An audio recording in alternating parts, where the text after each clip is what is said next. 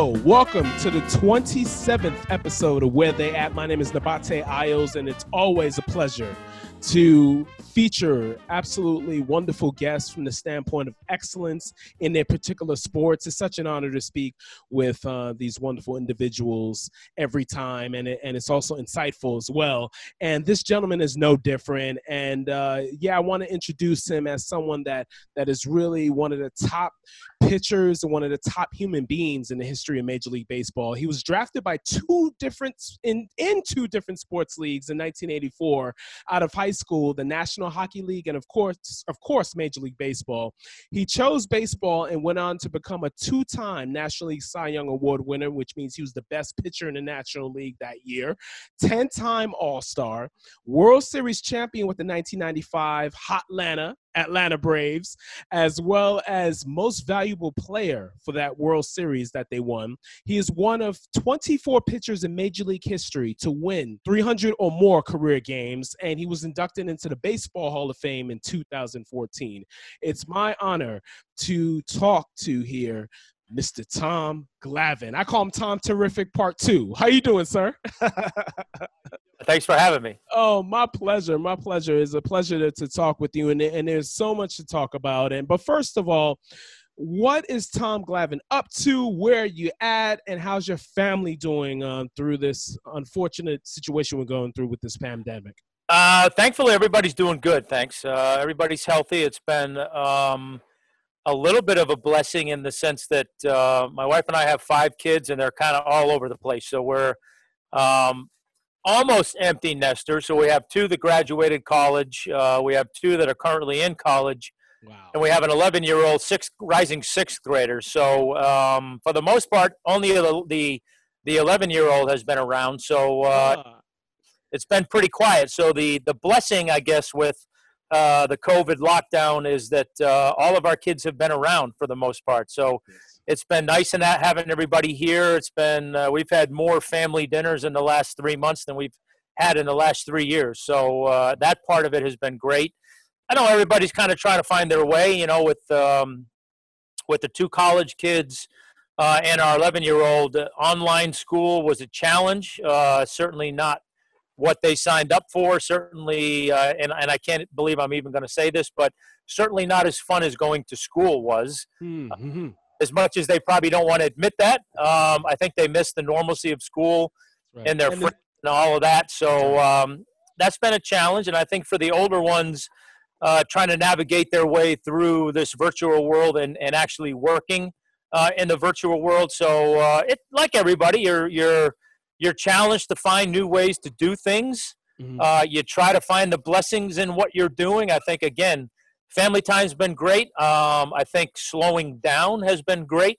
Mm-hmm. Um, you know, not going out every night to a restaurant or feeling like you have to do something all the time has been fun. So um, a lot of it has been a blessing. But look at I, I and my family, like everybody else, um, we're we are itching to get back to normal, whatever that new normal is going to be. I think we all recognize it's going to be a little bit different, um, but I think we're uh, we're looking forward to uh, that challenge of finding our way in this new world. Well, no, absolutely. And that's the way to look at it. And reflection, too. A lot of time for reflection, you get to slow down, you know? For sure. Definitely. Wow. So here with um, Baseball Hall of Famer Tom Glavine on the 27th edition of Where They At. My name is Nabate Isles, and we're going to talk a little bit about your kids a little bit later. Um, a lot to discuss, though. Tom, you were born in Concord, Massachusetts, grew up in uh, Billerica, and your parents Fred Senior and Mildred, uh, they they really encouraged you and your siblings, uh, Fred Jr., as well as Denise, uh, your sister, as well as Mike, your younger brother. They encouraged all of you to follow your dreams and passion of sports. So, um, talk about how um, they really influenced and inspired you guys to be the best as you can be. It's a good mix. I mean, you know, my my brother my brother Fred played some sports growing up. He was a baseball mm-hmm. player, soccer player, swimmer.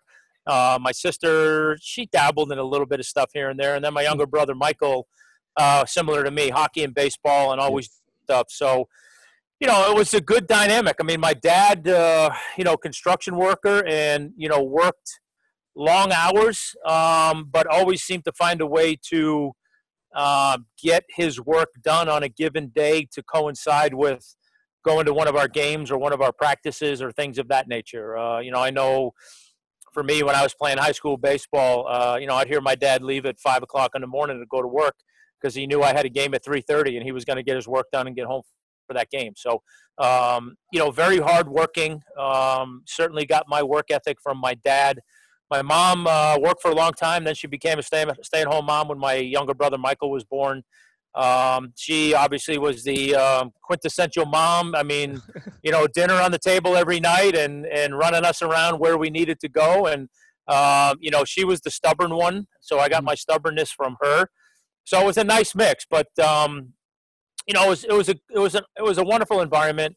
You know, certainly a lot of how I am as a parent uh, mm-hmm. coincides with how my parents were with me. And, and I think the biggest thing was uh, for me with my parents was just, um, you know, the time that they gave me, whether it was taking me to a game or taking me to practice or helping me with homework or, you know, that kind of stuff. Um, that, that was what was so valuable to me that I try to give to my kids is uh, as much of my time as I possibly can. And, um, you know, like I said, it was just a, it was a great situation.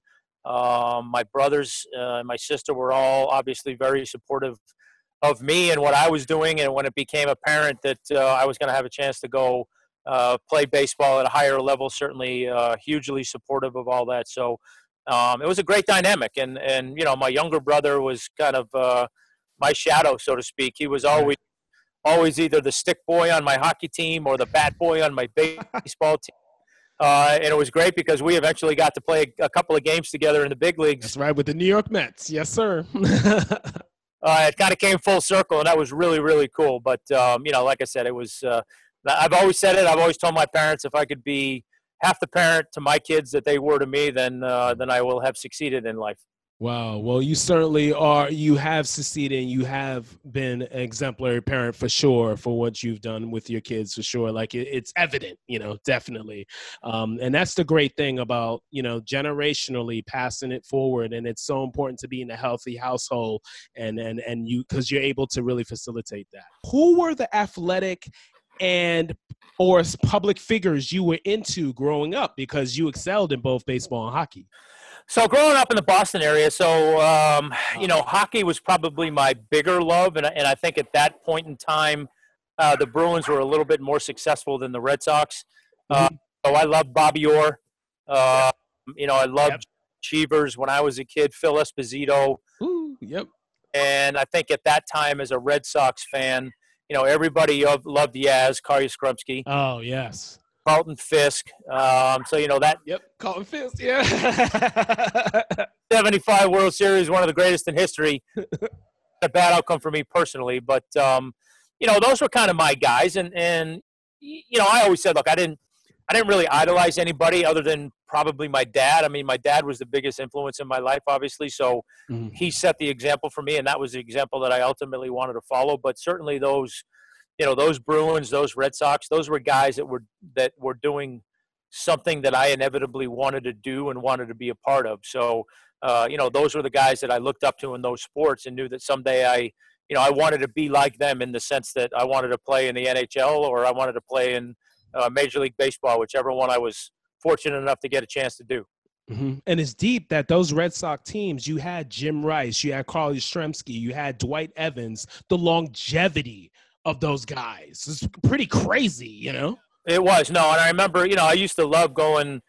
I used to love going to Red Sox games and would sit in right field bleachers behind Dwight Evans and would get there for batting practice and I'd watch him in the outfield catching fly balls and just watching that arm. He had an arm like like nobody had. So uh, to watch him uh, get into position to make a throw. I mean, I used to do that when I was playing little league uh, and playing the outfield. If I had a fly ball come towards me, I would emulate everything that Dwight Evans did from the standpoint of positioning myself and getting ready to catch the ball and be in a position to make a throw. And I didn't have the arm that Dwight had, but um, you know, those are the things you do when you're a kid. You watch those guys, you emulate what they do, mm-hmm. uh, and you try to translate it into your own success. So, I mean, it was um, it was fun watching watching those guys play uh, as I was growing up. And like you said, they had they had some longevity there with the Red Sox, so I got to yeah. watch for quite a while. That's right. And Freddie Lynn didn't stay there, but another guy with a long career, you know, for sure. he caught the Boston area by storm when he came up. I mean, him and Jim really, you know, those two guys and That's right.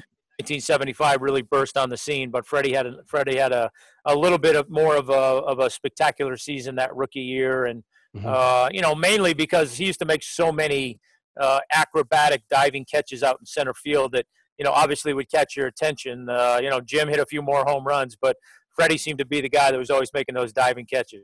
Yes, no, no question, no question. Great games in the late '70s with them and the Yanks. I mean, great rivalry. Of course, that continued from the past, and then of course continued into the '90s and 2000s for sure. You know, so and, and w- w- quick question: You're you being a Red Sox fan, that 2004 American League Championship Series. I mean, how fascinating is that to you till this day, especially with them being the only team to come back from an 0-3 deficit? Yeah, I mean, look, you didn't expect it, right? But it just show you um, how momentum can quickly change in that sport. And you know, something as simple as uh, Dave Roberts stealing that base, and then the Red Sox ultimately winning that game. And then you know, that's the nature um, of when you're you're that underdog. That's what's always dangerous when you're the team that has the lead and you have a chance to put a series away and you don't. Uh, there's always that danger of giving the other team new life, and I think that was uh, that was very evident in that series. The Red Sox got new life, and with each passing day, each passing game, they got more life. And uh, you know, they they played with, uh, hey, what do we have? What do we got to lose? You know, Mhm. uh, we're, also we're playing to try and have one more day, and, and it's just amazing how that momentum swung in their favor and ultimately uh, enabled them to win that series. That's right. It was it was great to talk with Johnny Damon on the eleventh episode of, of Where They At about you know how he fully reflected on that moment for sure. So yes, indeed. Wow. So Tom, now it was funny. I saw that fellow major leaguer Gary DiSarcina came up in your town as well as um hockey in hockey uh, uh NHL winger Tom Fitzgerald both your age like did you were you guys like playing a lot of sports together Um, I played actually played high school high school ball with Gary. Uh, Mhm. He was uh, he was my second baseman uh, his junior year.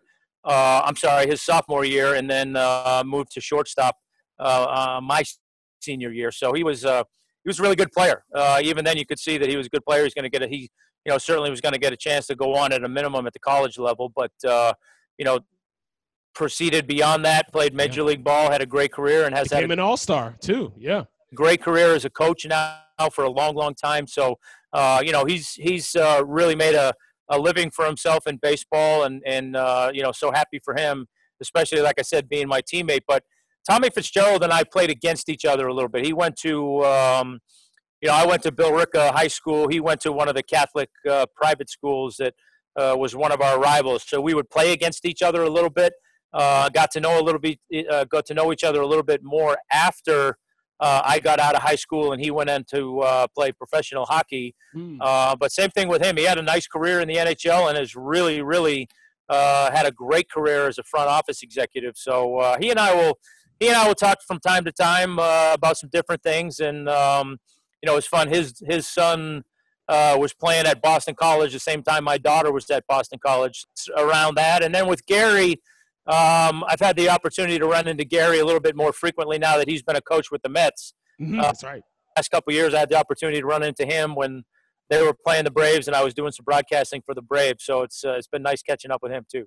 Well, yes, indeed. Well, here with Tom Glavine on the 27th episode of Where They At. My name is House. Tom Glavine's Baseball Hall of Famer, one of 24 pitchers in the history of the game to win 300 or more games. And we're going to talk about the 300 Club as well, too, um, a little bit later. So now, Tom, you were drafted by the Braves in 84 as well as the Los Angeles Kings in 1984, which is interesting. Um, now, you wanted to, I remember hearing an interview where you said that you wanted to play college playing both sport and be in college playing both sports and you couldn't find that college but i was thinking what about a big 10 school there was some big 10 schools that had both you know like i was wondering i, I wanted to ask you that Oh, it's funny. I, back then, maybe they did. I either I didn't know or they weren't weren't recruiting me, so I don't know. But um, it was a situation where, you know, coming out of high school, um, I had a, I had probably I think three really good baseball teams after me, and I had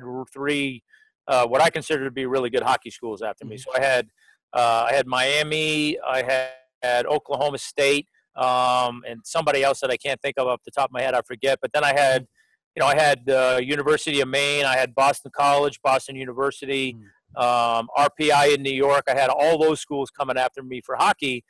Um, and the problem was that most of those schools didn't have both sports. Uh, even back then, you know, a team like Boston College, you know, they've got a great hockey program now, a great baseball program playing in the ACC.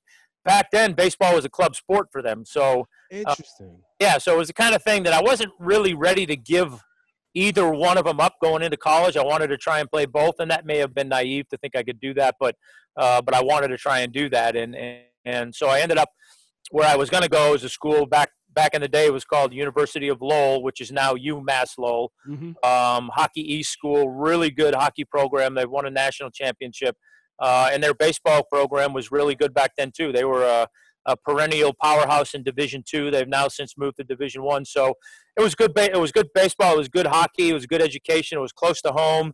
Uh, so it fit all the it checked all the boxes, so to speak. I didn't have to I didn't have to give one sport up. I didn't have to get too far from home, which uh, was important to me as well. But um, you know, kind of thing that there's a part of me that wishes I had the experience, but uh, certainly don't regret the decision that I made.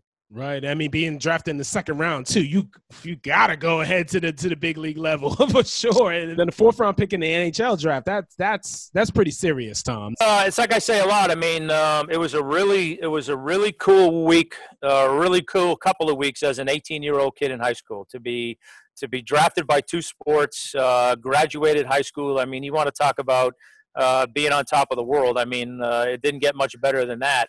Um, so I was fortunate. I was fortunate that I had uh, I had options. You know, whether it was to go to school or to sign and play professionally, and and you know, really the dynamic is so different in the both in both sports. I mean, in hockey they draft you.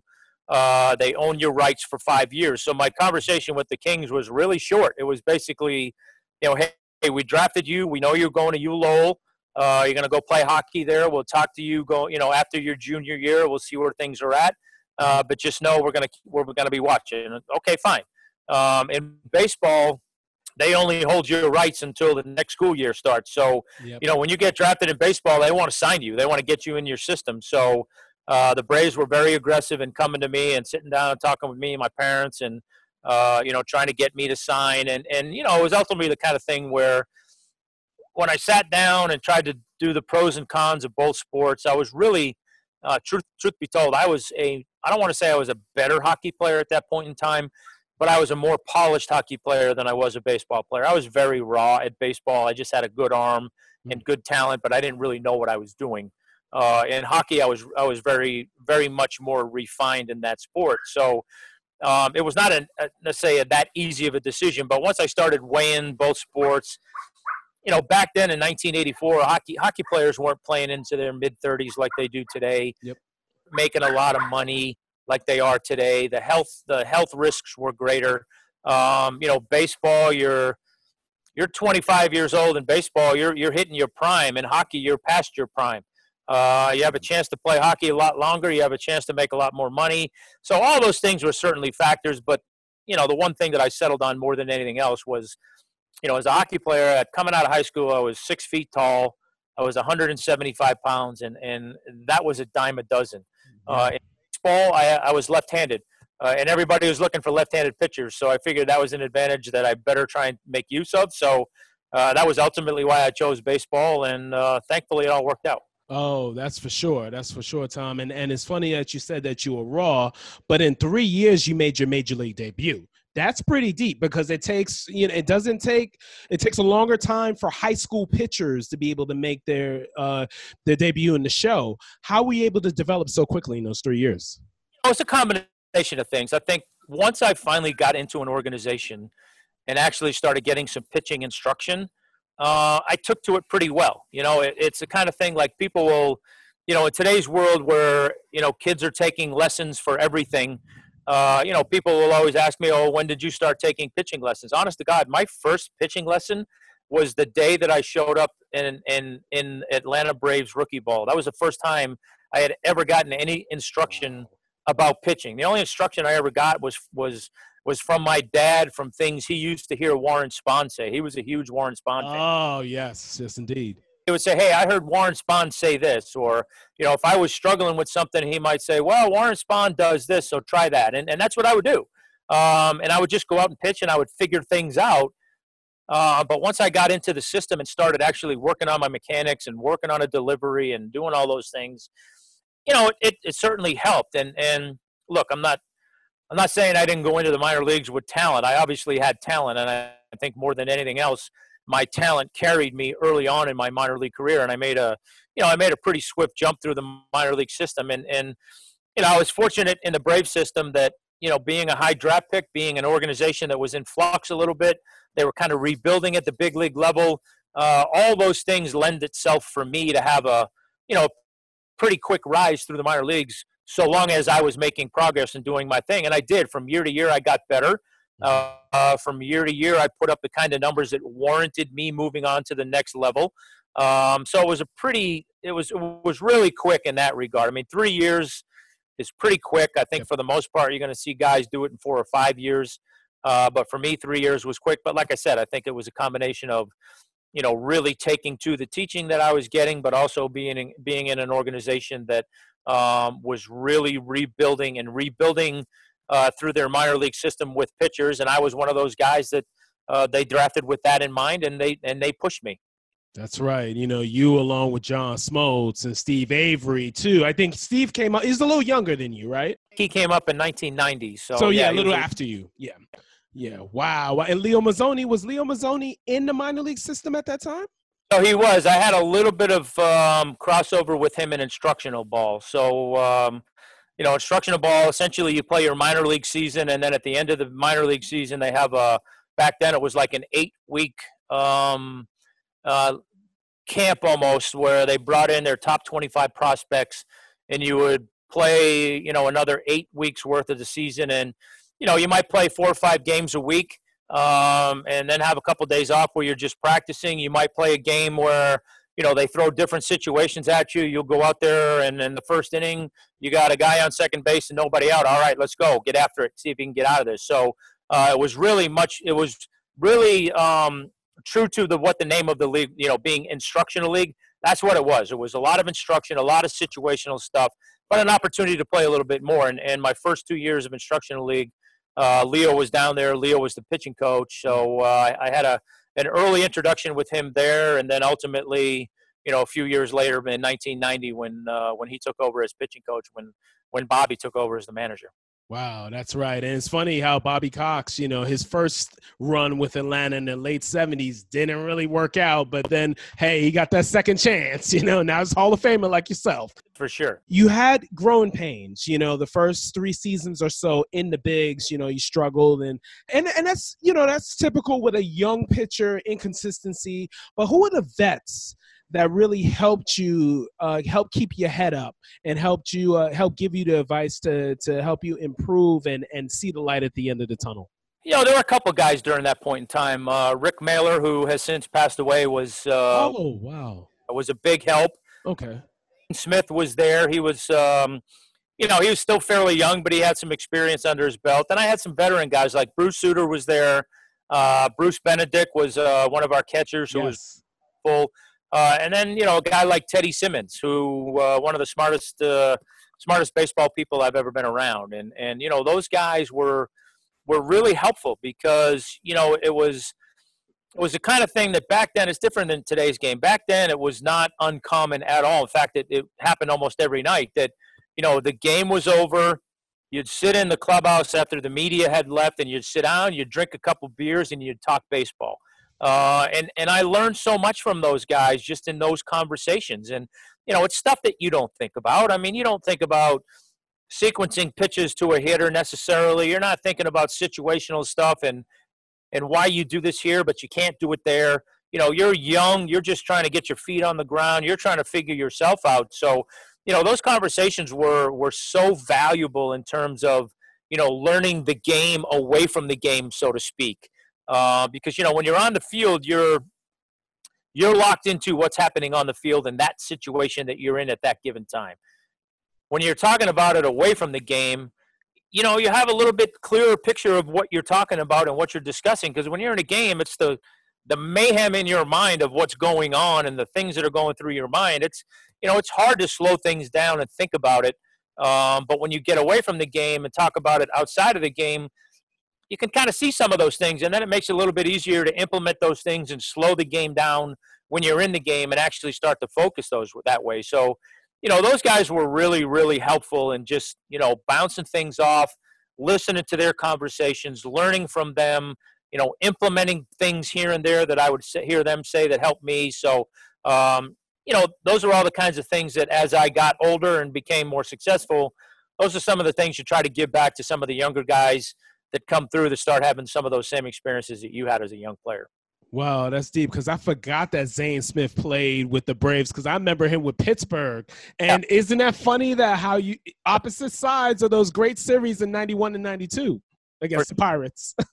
I mean, he was there for a short while, and then yeah, went over to Pittsburgh and uh, you know did a nice job for Pittsburgh over there. But uh, yeah, I mean, look, a guy for me, like I said, very helpful because he was still relatively young. He was left-handed, mm-hmm. Um, so I could relate to him, and and it was helpful. Well, absolutely. Here with the great Tom Glavine, Baseball Hall of Famer, one of 24 pitchers in the history of the game to win 300 or more games in his career here on Where They At. My name is Nabate Ayo. So, Tom, now the 1991 season, worst to first. I mean, what made it click? What made things click for this team to to be one game away, one win away from winning the World Series? everything fell into place. Look, we, you know, if anybody on that team told you in spring training that they thought we were going to win our division, go to the World Series, they would have been lying and they would have been crazy.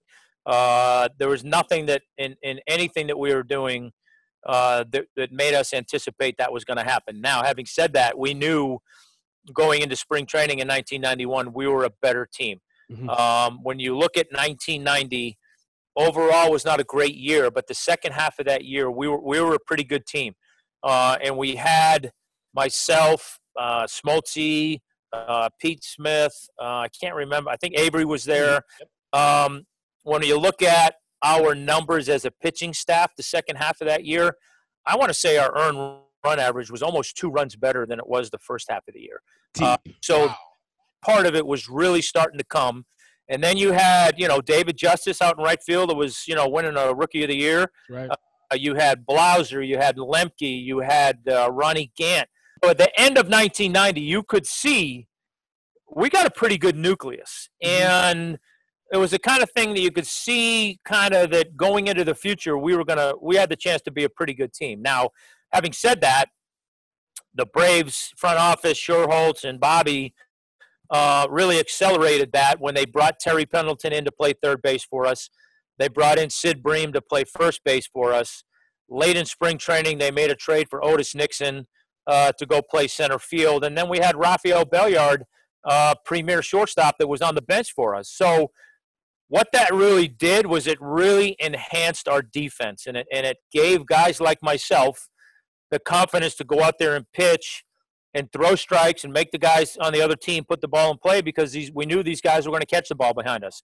Um, you know, that's not a knock, but I guess it is to some extent on some of the teams leading up to those years because we didn't have some great de- eh, some great defensive teams. And you know, as a pitcher, when guys aren't making plays behind you, makes it a little bit harder to have that mentality of hey, just throw strikes and make them put it in play and let your guys work. Well, if guys aren't making plays behind you, it makes that a little that that approach a little bit tougher. But now all of a sudden you see these guys and they're making plays. It's like, okay, wait a minute, now we got something here. So I think that really gave all of us young pitchers a ton of confidence uh, to be more aggressive, to be in the strike zone more. Um, and then it was just the kind of thing that took off. I mean, we had some ebbs and flows. We got off to a decent start, and then you know, right around Memorial Day, I think we were tied for first or in first place, mm-hmm. uh, which was the deepest in the season that, that the Braves had been in first place in a long, long time. Uh, then we had a little lull going into the All Star break. Um, and I want to say going into the break, we went from, I don't know, two or three games out to like seven or eight games out. We had a little losing streak before before the All Star break. And, you know, I remember coming back from the All Star break and uh, we had our workout and Brett came in. And, you know, I remember Bobby saying, listen, we're still very much in this thing. We're one week away one good week away from getting back in this thing. And I'll be damned if we didn't go out and win seven in a row and the Dodgers lost seven in a row. Mm. Uh, and then it was here we go, game on. Uh, and the rest of the year, it was just electric. I mean, to see to see the way the passion just just took over that city of Atlanta that year.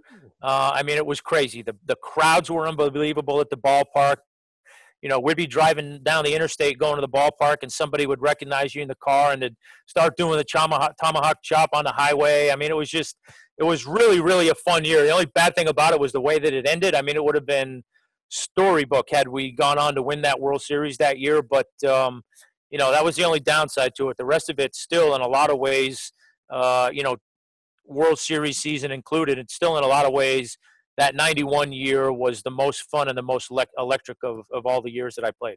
Wow, that's right. And and and uh, that World Series was the most intense that I've ever seen. I mean, just it was two teams that was so evenly matched. It was it was kind of like, you know, a prize fight, 12 rounds and and each round being won and but that one knockdown at the end or something or a point being taken away or something. How deep was that? How how uh you know how much of, of a cardiac rush was it for you guys? All right i mean listen it was a great series. We certainly had our opportunities uh, you know game seven we had the bases loaded nobody out and didn't score. Uh, you know we had the base running situation with lonnie smith lonnie smith yeah. where he got deked at second base and didn't pick up the ball. Had he picked up the ball he would have scored uh, we would have won game six. So you know, it, it's often, you know, people talk all the time about, oh, you guys only won one World Series, and was that disappointing? But, you know, we're it, sure it's disappointing. You want to win more, but when you really look at the one that we won versus the one that we lost, it really boils down to like one or two plays. That if something, if this thing had gone our way, the series would have been different. Uh, whereas when we won, those things went our way, and and uh, it really does get down to that minuscule of a difference when you get into those series. And then that series was no different. Both teams, uh, you know, certainly had their opportunities, had missed opportunities, uh, but it was a, a really a, a, a, tremendous series. Still, you know, by many accounts, one of the top five five World Series of all time. And absolutely, I can tell you when it was over, yeah, I was emotionally drained. I mean, it took me. It took me a good week to 10 days to where that off season, I didn't feel like I was exhausted. Like I had finally kind of caught up on sleep and didn't wow. feel tired. And so it was, uh, it was, you know, between the end of the season and the season coming down to the last day of the year for us to win our division to get into the postseason. Because remember, back then, no wild card. You got to win your division to get in. Uh, so you know the the emotion of that in September, where every single night it was like a playoff game because it was a one game difference for so long. Uh, you take the emotions of that and then you couple it with, you know, going through an NLCS that was very tight, going into a World Series that was very tight. Yeah, by the end of it, we were exhausted.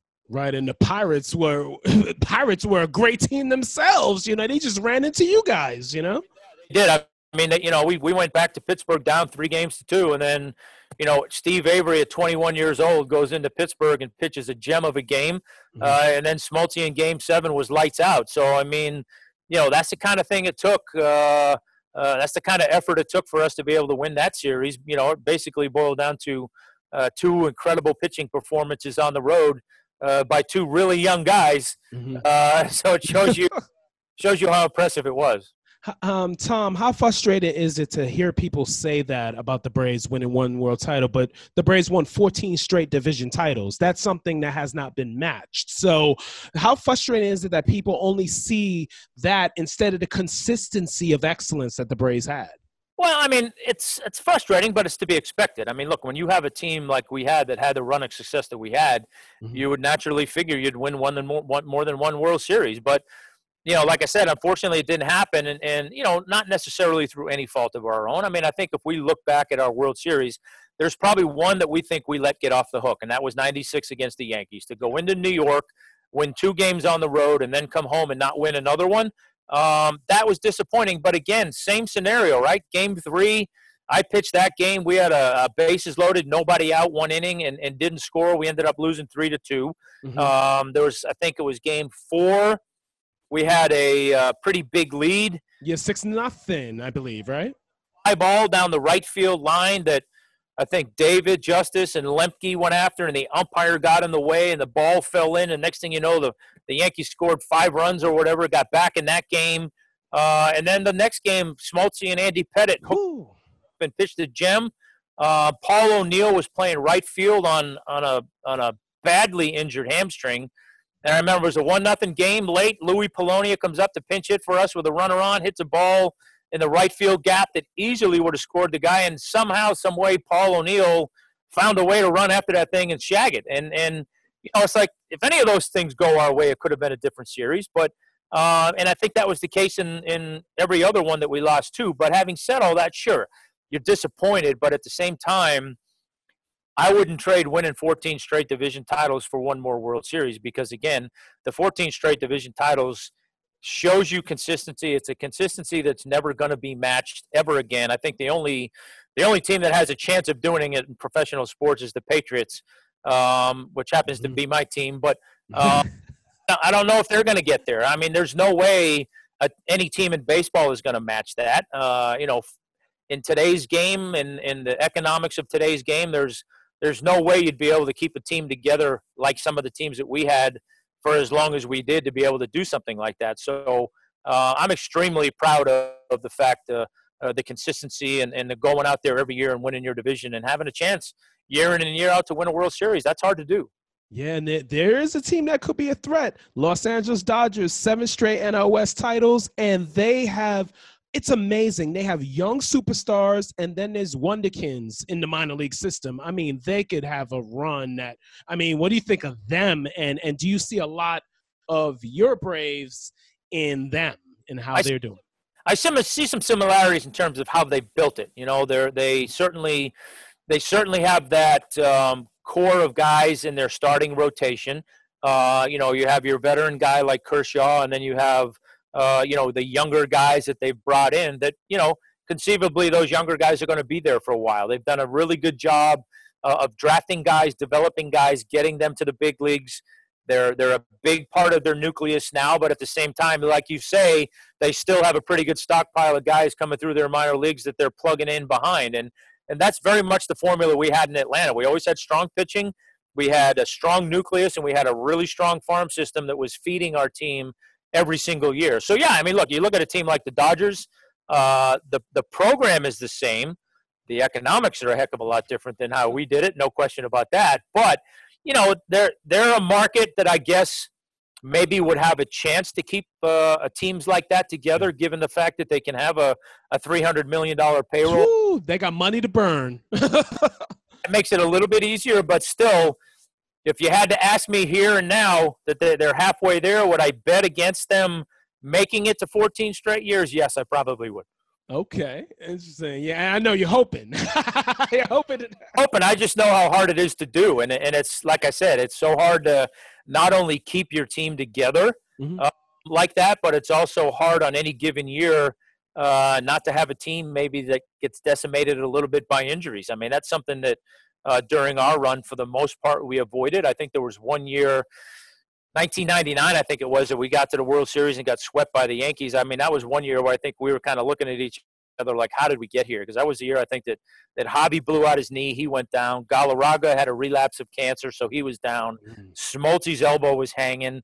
Yeah. Uh, we had a couple other guys. It was like, you know, that was really the one year where we were kind of decimated by injuries, and and I think we knew that too. Every single year you go into spring training, and yeah, you're the favorites uh, because of what we had, but you take one key guy and he gets hurt, uh, now all of a sudden the dynamic of your team changes a little bit, and, and fortunately we didn't ha- we didn't have to deal with that too too much. That's right. And I remember that 99 NLCS with the Mets. I mean, that game six was exhilarating. And I, I grew up a Met fan, you know, so I'm just, you know, I was, the Mets. My five years in New York were great, so I got no problem with that. Yes, yes, indeed. Wow. And uh, and, and Tom, now you were um, the union representative for the Atlanta Braves um, throughout the '90s and everything. So, uh, and you took that on as at a pretty young age. You took that on, you know. So, you know, talk about that major responsibility of of representing your team like that and then of course it it you know you really went into overtime when you had to deal with the strike and then lockout 94 into 95 Yeah, so I went I went into it with um, really simple uh, uh, for a simple reason. Um, I was on the Braves in the big leagues, 1990 when we got locked out of spring training, um, and I hated that experience of not knowing what was going on. Mm. Uh, just have to sit home and wait for a phone call from your player rep to tell you what's going on. Uh, I didn't like that. So f- from that, I decided, okay, well, our player rep doesn't want to do it anymore. I'm going to do it. I want to, you know, because if something goes on, I want to know what's going on. There was a lot of things that went into the players uh, to the collective bargaining agreement that affected me as a player that I, I didn't know. I didn't know how it worked, and I thought, well, this is kind of foolish that you know this thing kind of drives my career, and I don't know anything about it. So I got into it for those reasons, not getting into it thinking, hey, we're going to have a strike, and and isn't that going to be a lot of fun if I can be a part of that? No, that was never, mm-hmm. uh, never my intention. It just I wanted to know what was going on. I wanted to be a part of what was going on. So, you know, when the strike happened, it was just the kind of thing that I think over time, um, it just kind of became evident that myself and David Cone had a pretty good grasp of what was going on, a uh, pretty good grasp of what the issues were on both sides. Uh, so when it came time for you know the press interviews and the press conferences and things of that nature, it just kept got to be where David and I were answering more and more questions, and and you know over time, um, you know he and I eventually got elected as the league reps. Mm-hmm. Uh, so we were kind of the spokesman, and we were kind of the guys that were out, out there doing all the interviews. And you know, in, in hindsight, I guess you know people have asked me what would I do differently. You know, I guess the one thing I would do differently is I probably would not be so accessible. I mean, I didn't turn down an interview for the most part. Um, and I didn't because I felt like, well, if I can just get five minutes of somebody's time, I'll change their mind. Uh, there was no mind changing. People had their minds made up. You were either with the owners or you were with the players, and there was very, very little changing people's minds based on the issues. So I think over time, the more people were on the owner's side, the more they saw me on TV, saw me doing interviews, they just associated me as the guy that, that orchestrated the strike.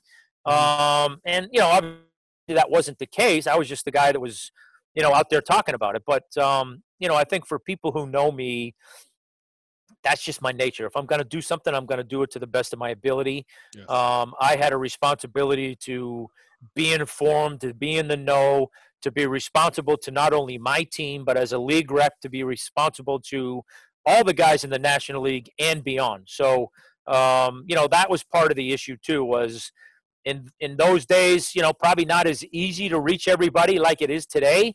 Uh, so getting on TV and doing an interview was another way to get a message out out to the masses uh, our players. So um, you know, you had to use the media at that time too as well to get your message out to players. So you know, all those things just kind of um, were thrown into the mix and put me on TV more. And I think because of that, people just got tired of seeing me and and and you know got more and more angry with me. But I'll tell you, it was a unbelievably uh, wonderful learning experience. Um, you know, it's a it was a business class that you could never get in college. Mm-hmm. Uh, to be a part of those meetings, uh, to go to the White House and sit down with President Clinton and and have a conversation about all this in the in in the White House. I mean, those are experiences that you'll never be able to do again. So uh, that was the that was the positive side of it. It was a tremendous learning experience, but at the end of the day, obviously, it was awful for baseball. But again, the silver lining of that strike was we've had labor peace ever since then. So um, you know, and, and and I think in large part because of because of that strike and everybody understanding the damage that it did to the game.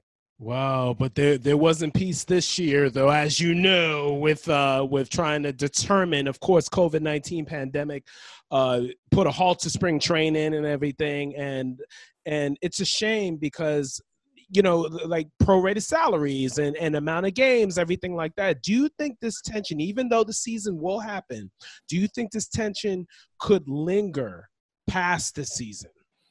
Um, I hope not, but I think so. Um, you know, I don't, I, I don't know enough about um, the issues that that the both sides are arguing about today. Like it, it was easy in our day. Uh, in 1994, the owners wanted a salary cap. We weren't. There was no way in hell we were going to agree to a salary cap. Mm-hmm. So that's essentially an easy fight. You want this, you we want that. There's your fight.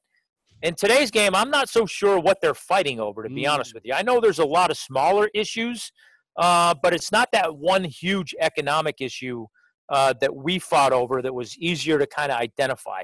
Um, now, having said that, I do think there's a little bit more of an acrimonious relationship between the Players Association and the owners. Um, look, at there's always a level of distrust uh, on the players' side when the when the owners start talking about revenue and what real what revenue really is and what constitutes revenue, what makes up revenue. Um, players are always going to be um, un, um, have a hard time trusting the owners when they hear those numbers. And, and conversely, the owners aren't going to open their books, nor should they.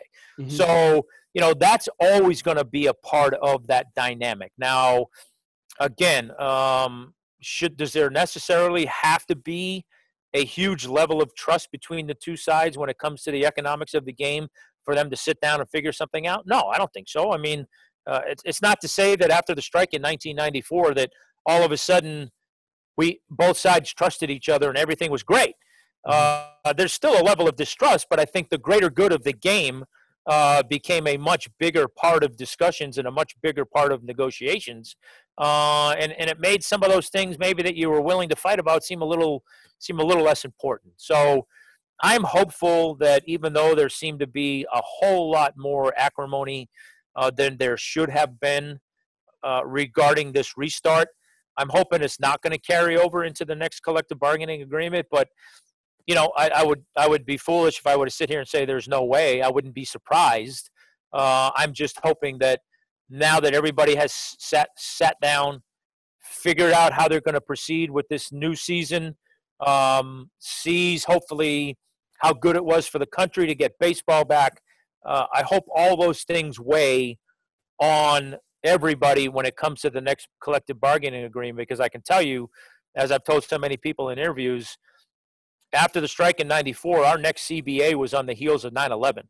And we were going down the road of another bad situation. Yeah. Uh, and, and I think at the end of the day, what we did to the game after the strike, what had happened to the country after 9 11, at the end of the day, that was the, the, the, that was the final straw in everybody's minds that hey, we can't do this again, and and mm-hmm. it precipitated us sitting down and actually getting something done. And, and we've had labor peace ever since. So I'm hopeful that this situation that the country is in right now, that baseball sees what a good thing it is to be back. Yes.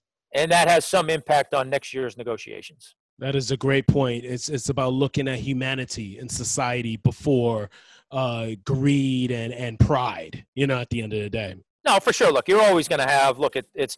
I know and I don't like to, I don't want to sound derogatory, but I know the average fan is never going to understand when players and owners of any sport are arguing over millions of dollars.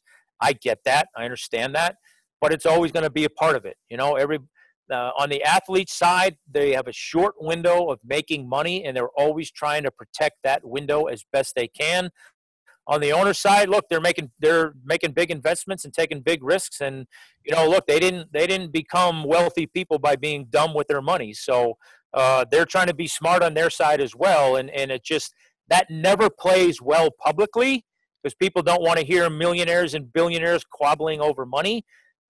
It's inevitably always going to be a part of the a part of the conversation. Mm-hmm. Uh, but I hope next year they do a little bit better job of keeping that part of the conversation to themselves and out of the newspapers because that's what turns people off.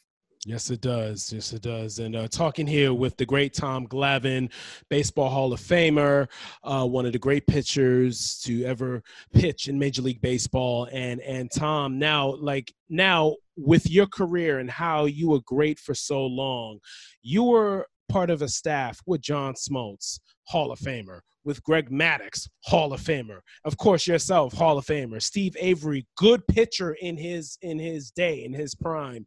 Now, it's interesting. You won you won the only World Series in 1995, that collective of Braves team, that Braves collective, and you won the MVP of the World Series. Now, how gratifying was it to stand out within a staff of two future Hall of Famers and to let it be known that you're up there as well and talk about how the relationship collectively between you guys was it like a frenemy type of thing? Was it like a, you know, like like you know that type of vibe of of having pushing each other, being competitive, but also having a wonderful respect for each other personally?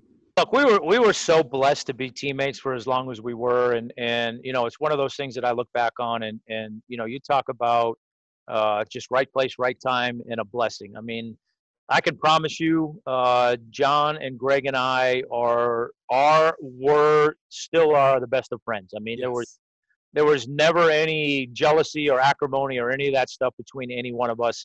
Um, I think we knew what we meant collectively. Um, we knew that what the expectations of our team were on a given year. A lot of that had to do with what the three of us did. Um, so collectively, we knew that. Individually, we didn't want to be the weak link in the chain. So if, if one of us had a bad year uh, and that cost the team not to, to do what we wanted the team to do, we didn't want to be that guy. Um, now, having said that, it wasn't like, oh, you know, Greg's winning 20, 20 games this year. I wish I won 22. Or, you know, John won a Cy Young Award. I wish I did. I mean, look, we're always always going out there striving to be that guy. Mm-hmm. Uh, any given year we, we were going to be that guy. But collectively, we knew what we each brought to the table. We knew how important each of us was. Uh, and we just we just drove each other. You know, I mean, it, there used to be we had a joke going there for a while. It's like, okay, well, who's going to be the opening day starter this year? And it's like, well, who won the Young Award last year? And and that's kind of really what it boiled down to because we had a run there where you know Greg won a few, I John won one, I won and one. It was I mean it was you know, it was always somebody on our team. So, um, you know, we knew that was a part of the equation and we loved it. We respected it. Um, I, I loved pitching with those guys because it just made things easier. You know, there's a lot of pressure that goes on along with being the number one starter on a team. Uh, when you've got three number one guys, you don't have that pressure. You know, mm-hmm. you go out there and, and if, if I had a bad game tonight, then I know John or Greg's going to come behind me and pick me up, and we're going to get things back on track. I mean, that was so instrumental to our success over all those years. Is we had very few losing streaks of more than two games, and and and it was for that reason. You know, we're every night you're running a guy out there that's got a chance to go out there and, and, and pitch a shutout for you and win a game. So we fed off of that. We drove each other to work hard. Uh, like I say, not not wanting to be the weak link, um, made us all work hard and make sure we took care of business. Uh, we had fun competition wise when it came to hitting. Um, you know, we always had some stuff going on there, but at the same time, what it did was it made us all work at it. We were all great bunters. We could all swing the bat. We could all help ourselves offensively, and that was because we had some fun with it. We had some friendly bets, and, and that kind of, like I said, kind of motivated us to work at it. So it was really a situation where we fed off of one one another.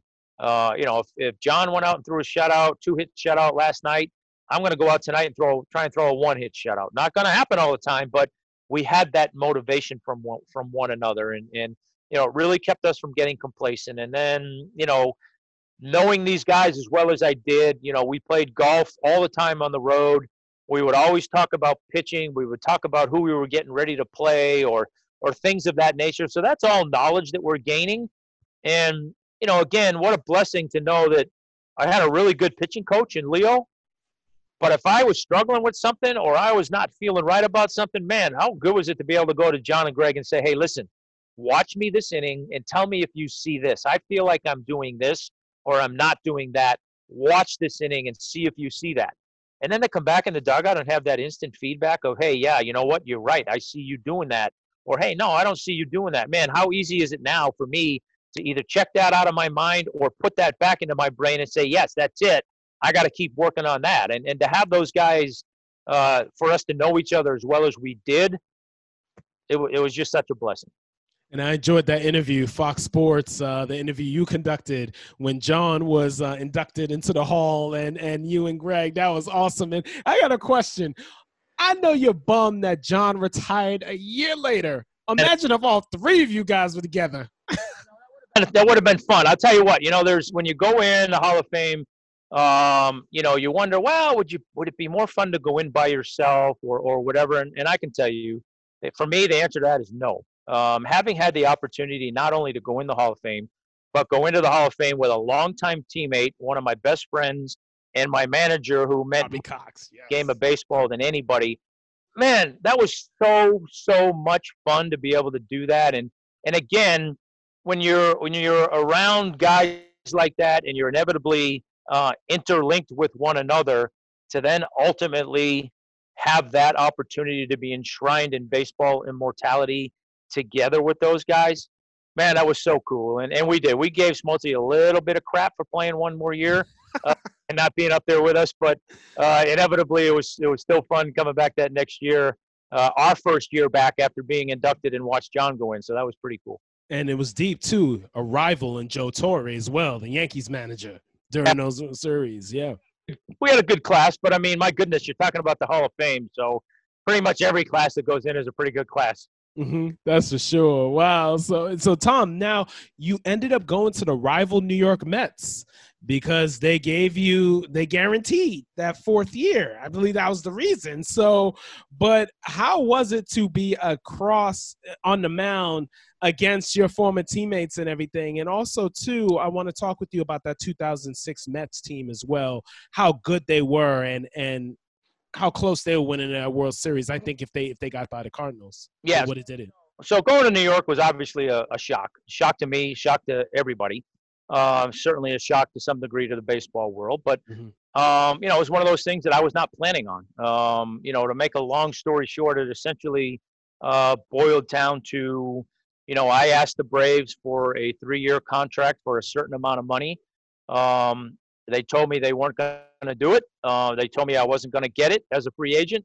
Uh, when I went out on the on the market as a free agent, day one, I had a three-year deal for more money than the Braves were offering me.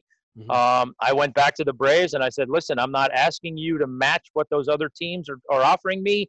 I want you to give me what I asked you to give me two months ago. I'm not asking you to pay me more. I'm not asking you to match what the Mets or the Phillies have given me. I just want what I asked for before." and they still weren't willing to do it. So at that stage of the game, uh, it was time to move on, and then it became a discussion between the Mets and the Phillies. And uh, you know, the Mets obviously stepped up; they guaranteed that fourth year, uh, and it was important for me to get that fourth year because I wanted to win 300 games, and I knew realistically I wasn't going to do it in three years. So I didn't want to be looking for another team uh, to latch onto for that one more year to try and win my 300th game. Uh, so that fourth year was extremely important. And then they tacked on a fifth year option. So uh, they even sweetened the deal even more. But, um, mm-hmm. you know, it's just the kind of thing where, like I said, I, I was not expecting that. I fully expected to go back to Atlanta. Uh, it didn't work out. And, and look, my experience in New York was great. Uh, I made a lot of good friends up there, guys that I'm still friends with to this day. Mm-hmm. Um, I've said it and I believe it that I think every player should spend at least one year in New York and play up there and see what it's like because it's different. Uh, it's different from a media standpoint. It's different when your team is winning. Um, I mean, it, it's a lot of it is just not like anything you would uh, experience in any other city, except except for maybe a you know a Boston or or Detroit or something like that, or Los Angeles. So mm-hmm. um, it really was a good experience. It was tough. Um, you know, being away from Atlanta, uh, making that change after so many years was tough emotionally. Um, emotionally, it was tough because of what it was doing to my family. I mean, I essentially was in New York um, and the spring training in New York nine months out of the year, so I was gone uh, mm-hmm. nine months out of the year. My wife was essentially a single mom uh, during that time. I mean, they would come visit me on on weekends when I was in in New York or maybe in a Florida, uh, close to Atlanta. They would come up for the summer, but um, it was hard. I mean, thank God I had a a super strong wife, uh, mm-hmm. and you know they're to this day, I don't even ask how she did half the things that she did. It's almost like I don't want to know. I don't want to know how you did it, but I know she did it, and wow. she kept things together here, so it made it easy for me to to focus on what I was doing baseball wise. And and like I said, you know, New York was it was fun. I mean, I was always told that yeah, the Yankees get a lot of attention, but it's really a National League town, and this fam this town really loves the Mets, and and you'll see if you know you guys win. And sure enough, in 06, when we when we had a good year and went to the playoffs, yes, that city was electric. And and I saw what people were talking about who said that, you know, it was a Mets town and a National League town, and uh, you know that really was a, an electric year, similar to the '91 year in, in Atlanta. Um, again, the only only bad part was it didn't go the way we wanted to at the end. I was convinced uh, when Endy Chavez robbed that home run. Yes okay, this is it. This is that's our that's the sign we're winning this thing. But uh, unfortunately, it didn't go that way. Wow, that's right. And, and then I remember uh, when y- Yadier hit the home run to win that game, the game winning home run, I was looking like Chavez, make another catch, make another, but it was way high over his head. I know, I know, it was unfortunate. And then, you know, we were convinced to, you know, that inning with with our big with our big boppers coming up there in that that yeah. next inning that we were going to get something done. But you know, unfortunately, uh, I believe it was Adam Adam Wainwright had right. mm-hmm. had other ideas, so it didn't go our way. Yeah, and and and I don't like how people criticize Carlos Beltran, who will be in the Hall of Fame uh, in the near future for sure. How they say that that he should have swung after the second curveball. I think the first one was his, but that second one was filthy. You know. Look, it's easy to sit. You know, when you're watching on TV, mm-hmm. Everything looks slow. I mean, everything looks like, oh my God, how can you not hit that? when you're in the batter's box and you're trying to think along with what a guy's trying to do against you, uh, it's a little bit harder because with a guy like him, look, you he threw hard. He had a really good curveball.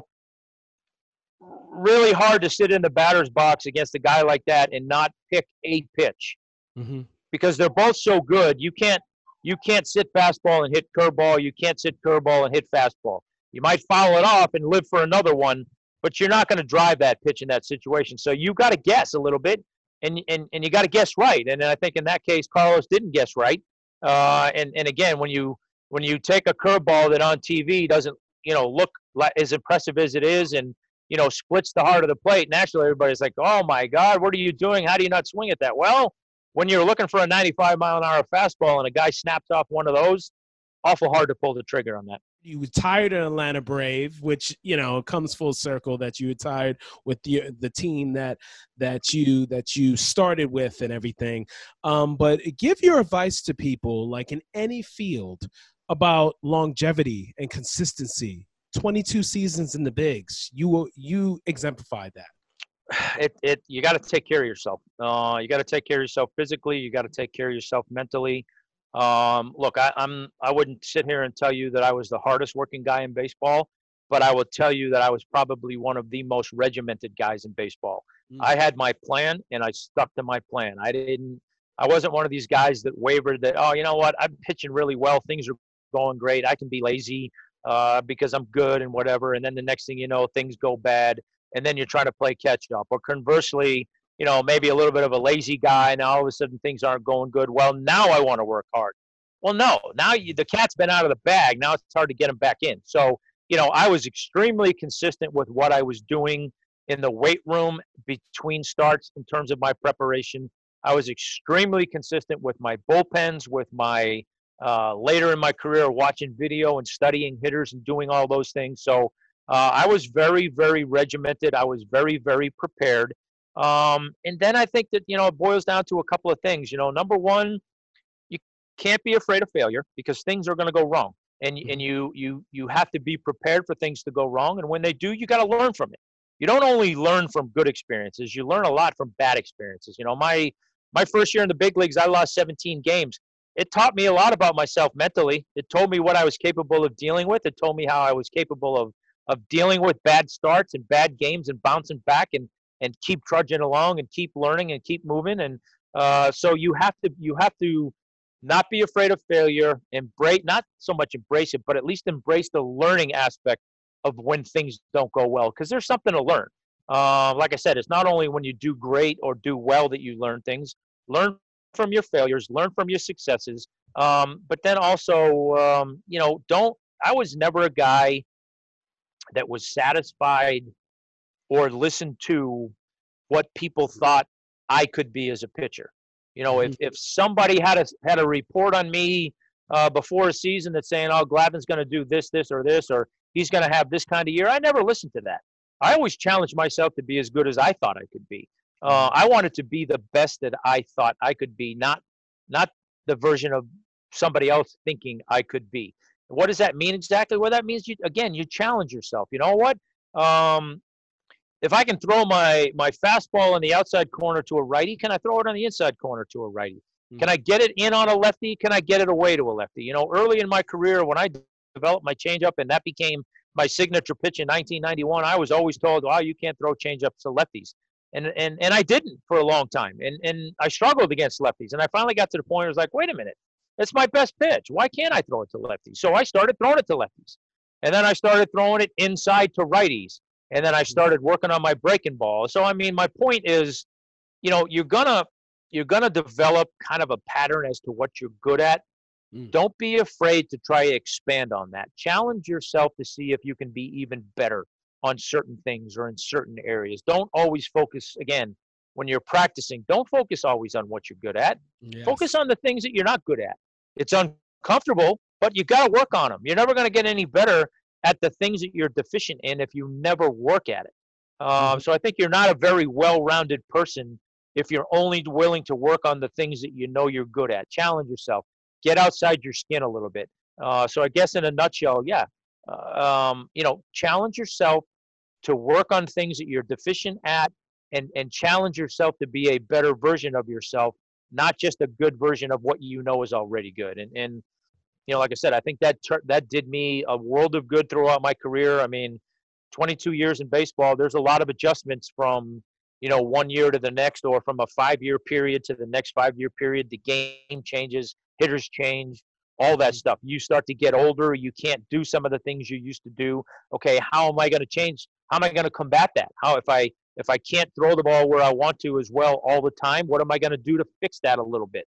Uh, maybe I pitch inside a little bit more. Maybe I throw my curveball a little bit more. So, again, don't be afraid of, of your deficiencies.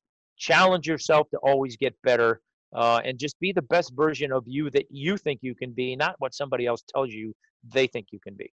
No, that's deep, and that's and I'm a professional musician myself, so that's that's about practice. What you talk about, I want to sound horrible. I want to struggle. That's how I get better, you know, and that and that's the thing, and, and for everything you do, you know. I, I want to ask you like some current event questions, real quick. Um, now 300 wins.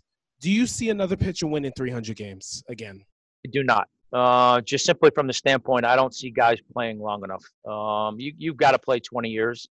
Uh, and the way guys uh, the way guys throw the baseball today uh, with the philo- the velocity and the force uh, that they throw every pitch with, I just don't see a guy staying long uh, healthy for 20 years in today's game. That's not to say that there aren't guys that have the talent to do it. Uh, there are plenty of guys that have the talent to do it. I don't think anybody's going to stay healthy long enough to do it and it's deep, Tom, because you had the flamethrowers like the Nolan Ryans and everything, and you know that that were able to last a long time. You know, Randy Johnson, etc. But why is it that that longevity isn't evident in today's pitcher? But I, I don't understand. And the science is is more is more the technology and the science is more evolved now. That's weird.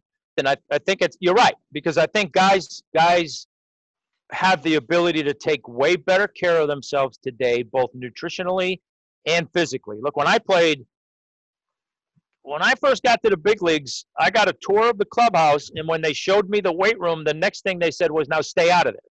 You know, for so long it was pitchers stay out of the weight room.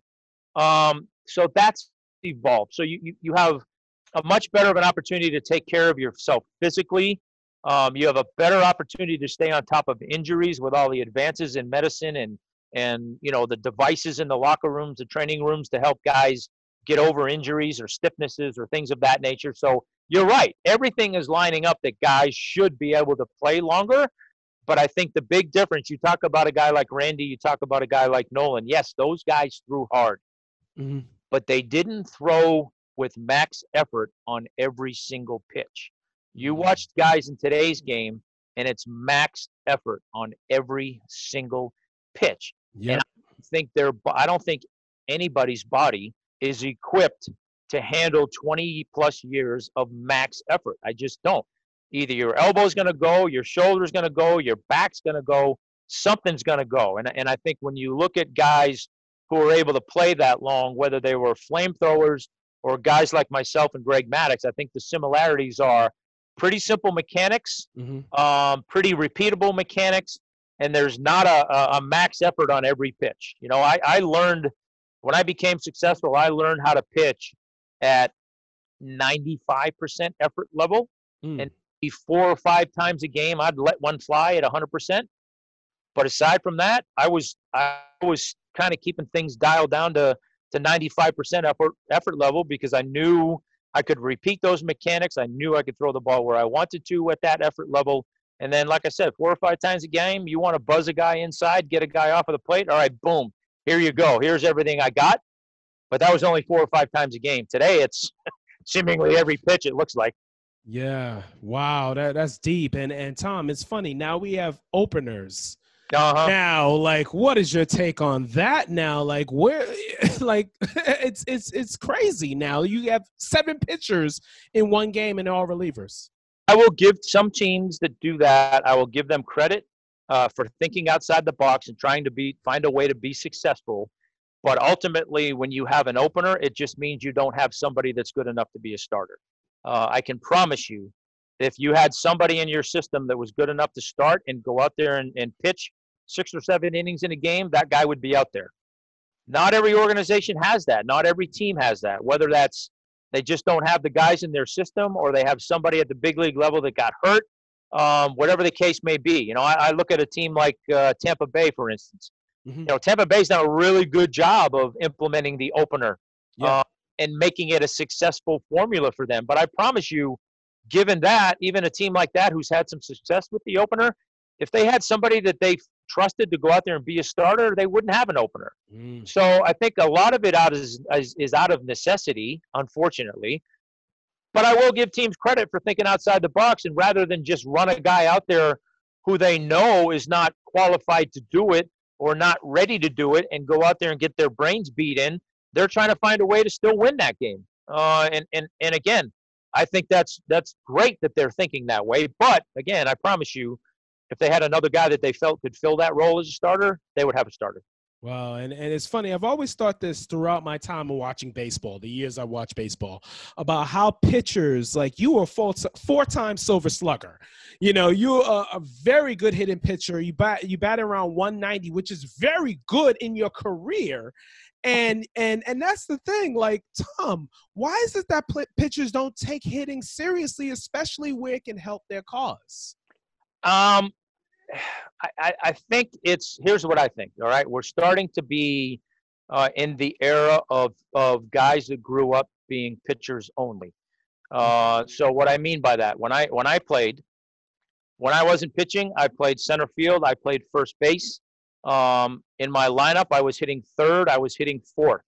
Um, and and throughout my career, guys in the rotation with me were the same way. I can I can think of maybe one guy that I played with um, early in my career anyway that when he wasn't pitching, he was he was playing another position, but he was probably hitting eighth or ninth in his lineup.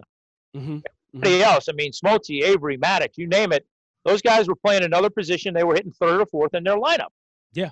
And so, number one, they're good athletes. Number two, you're you're hitting more, you're practicing more, you're doing all that stuff. Whereas these guys today, and I had to fight it with my son these guys today are so enamored with being on the best possible travel team that they can be on that they're willing to put themselves on these teams as pitchers only. So that means they show up, they pitch, and then that's it. They never get in the batter's box, they never hit, they never play another position. They never see the game from that side. They only see the game from the pitching side. So you know how much you can learn about pitching by standing in a batter's box? You know, mm-hmm. I mean, it's it's just a part of the part of reality that these kids aren't going through. So I think it, it's when when they're growing up as pitchers only, they're never hitting. They essentially go through the minor leagues hitting very little. It's probably unfair to expect that when they get to the big leagues, now all of a sudden they're going to know how to hit. Now, I don't know that that gives them excuse to not be able to bunt. You know, I mean, I like listen. Whether I get any hits or not, it doesn't matter. I'm going to be able to lay down a bunt. You know, yeah. I'm going to give my manager enough reasons to take me out of a game because of how I'm pitching. I'll be damned if I'm going to take have him take me out of a game late in the game because I can't lay down a bunt. Yep. That's happening. So you know that's another that's another reason why you're going to see it awful hard for guys to win 300 games nowadays because not only are they not allowed to pitch deep into the games, but you take a simple situation like that where you know a guy gets taken out of a game because he can't lay down a bunt or or something like that. Well, there's a lost opportunity to stay in the game for another inning or two and maybe win a game. Uh, but yeah, I'm with you. I mean, I know with all this talk of um, you know, universal DH and what have you. Yeah. As much as I've been against it, uh, as bad as hitters, as bad as pitchers are hitting nowadays, I'm starting to lean more and more towards watching the DH because I'm I'm I'm I'm really getting to watching these pe- pitchers get in the batter's box and they have no chance. Yeah, it looks like it looks like past the season they may continue it for sure. Do you think the season will be halted again? Can everyone stay safe with what's going on with the pandemic? I would be hard pressed to believe that it's gonna that it's gonna be halted unless you just have a tremendous outbreak of players getting getting sick, and Mhm. then it compromises what's going on on the field. You know, I, look, I, I'm not I'm not an expert by any stretch of the imagination. You know, this is my opinion. Um, I think that what we went through initially with this disease and we locked the country down and we shut everything down, Mhm. I don't see us doing that again. I don't. I think that uh, you know, as much as we want to keep everybody safe, um, you know, I, I think too there's there's an argument to be had on the other side that you know people people are are as much as they're uh, we're worried about people getting sick, you're equally worried about people who are losing everything, uh, and and they want to go back to work and they need to go back to work and and and you know the normalcy we spoke of earlier. I think this country is starving for some normalcy now. That doesn't mean we can't take precautions, and, and clearly all the professional sports are doing it. We as individuals have responsibilities to protect the people around us who are Yes. that doesn't mean that I have to be mandated or you have to be mandated or my neighbor has to be mandated to not leave the house. I think you need to leave some responsibility up to people to be smart and to deal with this thing in a smart way. Now, we're all always going to point fingers at the millennials, but listen, if we were millennials, if we were 20, 25 years old, we'd probably be doing the same thing. it's just the way that it is. I, I think part we just need to allow people to be smart about it identify people in our lives that are vulnerable make sure we're taking necessary precautions but because of all that i guess in a nutshell i just don't see a scenario uh, where we're going to shut everything down again. I really don't unless like i said uh, the only i guess the only scenario i could see is if you just have major breakouts amongst a lot of teams to where the integrity of the product on the field starts to get compromised. That might do it but i don't i don't think the overall what's going on in the country and do we have a hot spot here or a hot spot there uh, I, I just don't see us shutting everything down like we did initially Wow, and and and with this season coming up, 60 game season. I mean, it takes teams 75 to 80 games to ramp it up to finally get into a groove, into a rhythm. But the Braves are I mean, they're incredible. Like the young we talked about the Dodgers earlier, the Braves have that young talent, you know, and everything. I mean, can they uh, do you think they can be able in a 60 game season to win it all? and and and also will it really ruin the championship with it being an asterisk i mean like how tough that could be there'll, there'll be an asterisk simply because it's it's that kind of year i mean it's a year that we've nobody's ever seen nobody's ever nobody's ever dealt with so it's going to be there's going to be an asterisk from the standpoint of oh yeah that was the that was the year of the pandemic they only played 60 games will there be an asterisk in my mind for the team that's left standing at the end as the champion? Absolutely not. They're all playing under the same rules. As long as they're playing under the same rules, then have at them. boys. Go get them. Let the last man stand. So whether it's 162 games or 60 games, whatever team is the last team, they, they've earned it under the under the conditions that all teams uh, were trying to earn it under. Now, could you see a scenario where a 60 game champion is not who would have been a, a 162 game champion? Yes, look at last year. The Washington Nationals were the World Series champions. In a 60 game schedule, they would not have made the playoffs. That's so, right. yeah, it goes to show you that, yes, you might have some teams rise to the top or, or rise to the occasion in terms of getting in the playoffs, but I still think at the end of the day, you're going to see the teams that you probably most expect being in the playoffs in the playoffs. You're probably going to see the teams, the favorites that everybody's looking at right now, being the last two teams that are standing. Um, so I, I, think all of that um, lends itself to no, your, your champion is going to be a legitimate champion. Um, and, and as far as the Braves are concerned, look, I think they're very well built for a short season. I really do. And now I say that I've said that before learning today that Cole Hamels has had a setback, uh, still having some shoulder issues there. Uh, that was one of the things that I looked at as being an advantage for the Braves. That hey, Cole came into spring training banged up. He's had all this time to get healthy. You're going to have a Cole, healthy Cole Hamels. Well, now scratch that from the equation. But having said that, you're you're not going to see starting pitchers going out there for probably some guys maybe second or third start. Other guys a little bit beyond that to where they really start stretching themselves mm-hmm. which is going to it's going to put pressure on bullpens. Uh, the Braves bullpen has been stru- is structured going into this year to be one of the best in the game, so I think yeah. gives them an advantage. So um, knowing that that bullpen that was again arguably one of the strongest facets of their team, now they're in a position where they're going to have even more of an impact, uh, at least early on. I think that puts them in a good position. And, and look, uh, I guess one of the variables is with these young guys, these young electric guys, you know, I don't know how they're going to react to the um, uh, urgency of a 60 game schedule. I don't. Uh, there's a ton of talent there, but you don't know how guy how particularly young guys are going to react to the fact that hey, we've only got 60 games. I got to get into this thing. I got to get going. I, I don't have time to ease my way into a season. Um, so you know that that's a variable that you don't know, but you know, it's going to be interesting because you know you, you, there's a saying in baseball: you're not going to, you can't win your division in the first month of the year, but you can lose it. Mm-hmm. Uh, now you're going to be hearing hearing guys talking about you can't win your division in one week, but you can lose your division in one week. Uh, so you know now uh, you get a team that has a bad seven days or a bad ten days, they could very well play themselves right out of that thing. So it puts a lot of pressure uh, again on getting off to a good start and and and having some consistency throughout your season because teams aren't going to be able to afford having a, a seven, eight game, ten, or ten game losing streak. You won't be able to recover. Wow, no, absolutely. And, and, Tom, before I let you go, we do a segment with rapid fire questions, you know, and it's funny.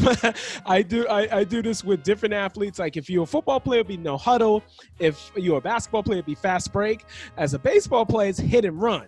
Uh, so, so I'm gonna ask you some quick questions, and and uh, I know you'll give me some some quick answers for sure. But hey, if you want to elaborate more, feel free because you're dropping so much knowledge. First question: the current pitcher who reminds you of you. Hmm. Um. That's a good question in today's game, man. Um. Gosh, uh, we just had him last year. Uh, Dallas Keuchel. Ah, yes. I love that interview too you had with him. Now, most underrated player you've encountered in your career, a player that has not gotten the recognition after he's retired. Not gotten the recognition after he's retired. Freddie McGriff. I think Freddie McGriff should be in the Hall of Fame. I agree. I agree. Crime dog. Yes, indeed.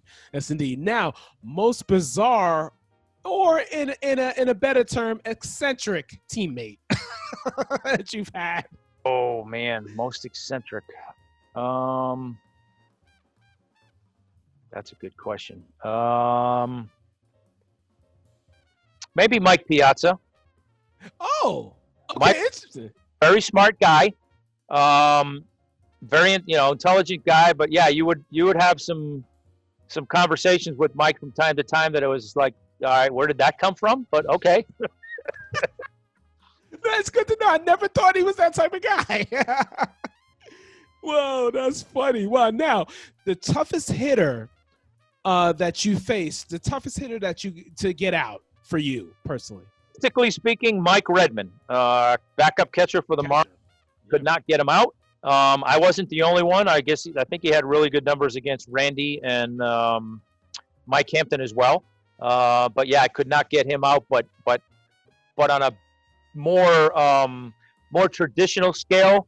Uh, if I had a one-run lead and a runner on second base, I did not want to see Tony Gwynn up at the bat. Oh, Tony Gwynn, God rest his soul. Wow, man, what a hitter! What a hitter! Yes, indeed. Now, music playlists that you would play that would get you pumped up for a start. Um, it have uh, some, definitely have some Guns N' Roses on there. Okay. Um, it would have some Collective Soul on there. Okay. Um, and probably, you know, every, everybody's got to have one or two AC/DC songs in their fired up list. what type of soul? Motown soul or Stax? Motown or Stax? Uh, probably Motown. okay, nice. I like that. I like that diversity for sure. Now, the film that you watch over and over and over again. Mm, man, there's a couple of those. Um, Field of Dreams would be on that list. Um, gosh, I know there's one other one that uh, you know. When you ask me, of course, you can never think of it, but uh, there's at least one other one that, yeah, when it's on, I'm watching it. But I would say Field of Dreams off the top of my head. Wow. Yes, indeed. Yes, indeed. And wow. Now, which five current pitchers would you put in your rotation? Top five current. I would definitely start with Jake DeGrom. Um, it's probably not fair because I don't know the American League well enough, but Jake DeGrom, uh, probably Bellinger would be in there. Uh, Mike Soroka would definitely be in there. Um, let's see. Let me think of some other guys here. Um, uh, again, I know it's a little bit hometown. I just again the hometown thing. I got a I got a soft spot for him because he's a lefty and he's a good kid. Max Fried, love watching him pitch. Mm-hmm. Uh, so that gives me one more, huh? Uh, it's hard to go, hard to not have Scherzer in there. I mean, he's uh, he's as good good a competitor as you're going to see in a game of baseball right now. Okay, World Series champion 2020, or the participants in the World Series 2020.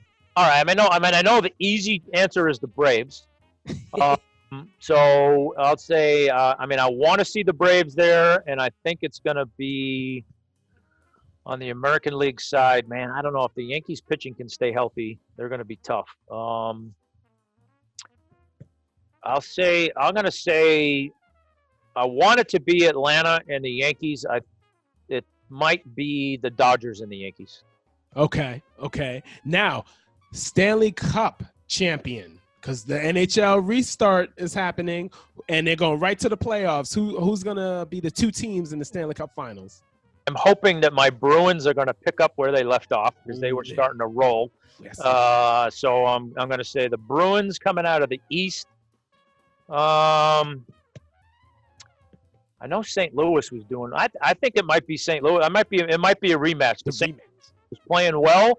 Um, always tough to repeat. So I think the break has helped those two teams in their quest to get back to the cup. Wow. And the last question on hit and run the pitcher that you would pitch, that you would love to pitch a game seven of the World Series against, dead or alive? Somebody I would love to pitch a game seven against, uh, Sandy Koufax. that, that, yeah, I, I, think I'm gonna, I think I'm gonna invent a time machine and make that happen. I don't know that I would bet on myself in that scenario because he was pretty damn good, but hey, you never know. 95 Glavine versus 65 Koufax. Hey, let's do it. That'd be all right. Yeah, let's do it. well, and and how's your son Peyton doing? He was drafted in 2017. Um, you know, he plays with Auburn. It's a shame that he didn't get to play. I know. Yeah, because of the pandemic. How's he doing? Again, another one of those blessings. A little bit. You know, he um, tough freshman year. Uh, started pitching pretty well his sophomore year. Got hurt. Mm-hmm. Um, came back last year and was banged up a little bit when he when he came back uh, after winter break and had just been activated the week the weekend that everything got shut down. So uh, that was unfortunate. And yeah, I mean it's it's unfortunate because you know these as much as we talk about things that we're dealing and with, we're we're suffering. You know, you look at these high school kids and college kids, they're losing out on experiences that are they're never going to get again, uh, which is just heartbreaking. And and you know, for him, fortunately, he's got another year. But um, you know, the the blessing was he came back and you know he and i got to spend have spent all this time together uh, working on his mechanics working on his on his body on his body and the physical side of things and uh, he's actually playing uh, in a summer league in florida right now and doing really really well so um, he's healthy uh, seems to have benefited from the time we've spent together so uh, i'm hopeful that if somebody doesn't uh, sign him as a free agent at the end of this summer that you know he goes back to Auburn and and uh, makes his mark on Auburn baseball uh, next year. That's right, and and uh, one more thing I want to talk to you about. Very powerful that you that your youngest son Kieran adopted. Yes. Tell the audience that story. It's really deep, really powerful. It was the kind of thing where you know my wife and I uh, blended family. She has one from her first. I have one from my first. We have two together, uh, and she wanted to have a girl. Um, and um, I couldn't have any more. She couldn't have any more. So she asked me about adopting. And, you know, initially I was like, you know, why do we want to put ourselves out there for that? I've heard so many horror stories about adoption. Why do we want to do that? You know, our youngest son, Mason, um, love him to death, but the first year of his, his life, he was miserable. He was colic to the T. I mean, you could have wrote the book about colic uh, when it came to my son Mason. So I said there, I said, listen, if, if we do this and we have another baby like Mason, we're gonna have some problems. Um, but anyway, so long story short, um, we wanted, she wanted, we wanted a girl. We had put our put ourselves out there. We were, you know, in the registry, so to speak, for for pr- prospective moms to start um, considering us. And uh, it just so happened that uh, my wife, I was in spring training. My wife was home. She met this young girl at a restaurant here in Atlanta who was pregnant, and they got to talking, and she was going to put the baby up for adoption. And, you know, they just struck up a conversation the whole nine yards. And, you know, inevitably she decided she wanted us to be the parents. So you talk about a God wink, uh, you know, and God having his hands on something. So for the longest time, she thought she was having a girl and we thought we were having a girl and then at the eight month ultrasound uh, we found out she was not having a girl. Uh, so all the pink stuff my wife had bought we had to replace with blue. Uh, but i got i mean what a blessing you know it, it's you wonder you know people always ask oh do you can you love an adopted child as much as you love your own? I'm, I'm here to tell you firsthand 1000% i mean he has been such a blessing for our family. Um, you know, our, our older kids loved having a younger one around and they doted on him, They took care of him. Uh, it's been great for my wife and I uh, because it, it, it keeps us from being empty nesters. Mm-hmm. Um, it, it, it made the pain for my wife of everybody leaving the nest and going to college a little bit more bearable because we at least had one more at home. Uh, but like I said, he's been uh, he's just been a blessing. He really has. He's been such a great addition to our family. And, and when you look back at, like I said, my initial thoughts of, you know, why are we going to do this? Why do we want to put ourselves out there? We're in a pretty good position. Our kids are older. We can do what we want. Now I, I couldn't imagine life without them. Uh, so it's, it's just been, like I, I keep saying the same thing. It's been a blessing, but it truly was a situation where God had his hands on it. And uh, it, it's just been unbelievable. Wow, that's awesome. And, and, Tom, real quick about the color pink, you know, De Niro rocked it well in Casino, you know, with the pink jacket. So, hey, men can wear pink. Listen, I've got plenty of pink golf shirts. I'm not opposed to it. So, well, well, Mr. Tom Glavine, I want to say it is an honor and privilege to have you on Where They At um, your insight, your knowledge, your graciousness. I mean, just it's it's wonderful. You exude so much, and and I enjoy watching you play, uh, and I enjoy also like how you really have really meant so much to the game. And I thank you so much for being on where they at. Thank you for the honor to talk with you. My pleasure. Thanks for having me. Thank you all for listening to the 27th edition of Where They At with the great Tom Glavine. You know, the second Tom Terrific. First was Tom Seaver, and just a terrific individual. Uh, what knowledge, what insight that he provides, and and definitely one of the classiest individuals for sure in the history of Major League Baseball. Great to have him on. And yes, if you want to listen to more great content featuring Hall of Fame caliber athletes, check me out, subscribe and or follow on Spotify, Apple Podcasts, Stitcher, iHeartRadio, Google Play. Definitely, you could be able to, to listen to past episodes as Tom Glavine was the 27th episode of Where They At. So you can hear the other 26 episodes of great individuals and and the wonderful things that they shared on the show for sure. And if you like the music that you currently hear, you can uh, check it out on my website, which is N A B A T E I S L E S. That's nabateisles.com to check out uh, music from my album Eclectic Excursions. You can definitely download and or stream the music. It's all on all digital music platforms, so you can definitely check that out as well. And also check me out out on Castropolis Radio Network. Um, my show streams every Monday night at 8 p.m. on Castropolis. So check that out. Castropolis is spelled C A S T R O P O L I S. Castropolis Radio Network as well. So thank you all for listening to Where They At. Once again, my name is Nabate Isles. Be safe, Be blessed. Stay woke. Black Lives Matter, and and keep really focusing on being great to each other and being compassionate and empathetic. Thank you all, everybody. Talk to you soon. God bless. Take care.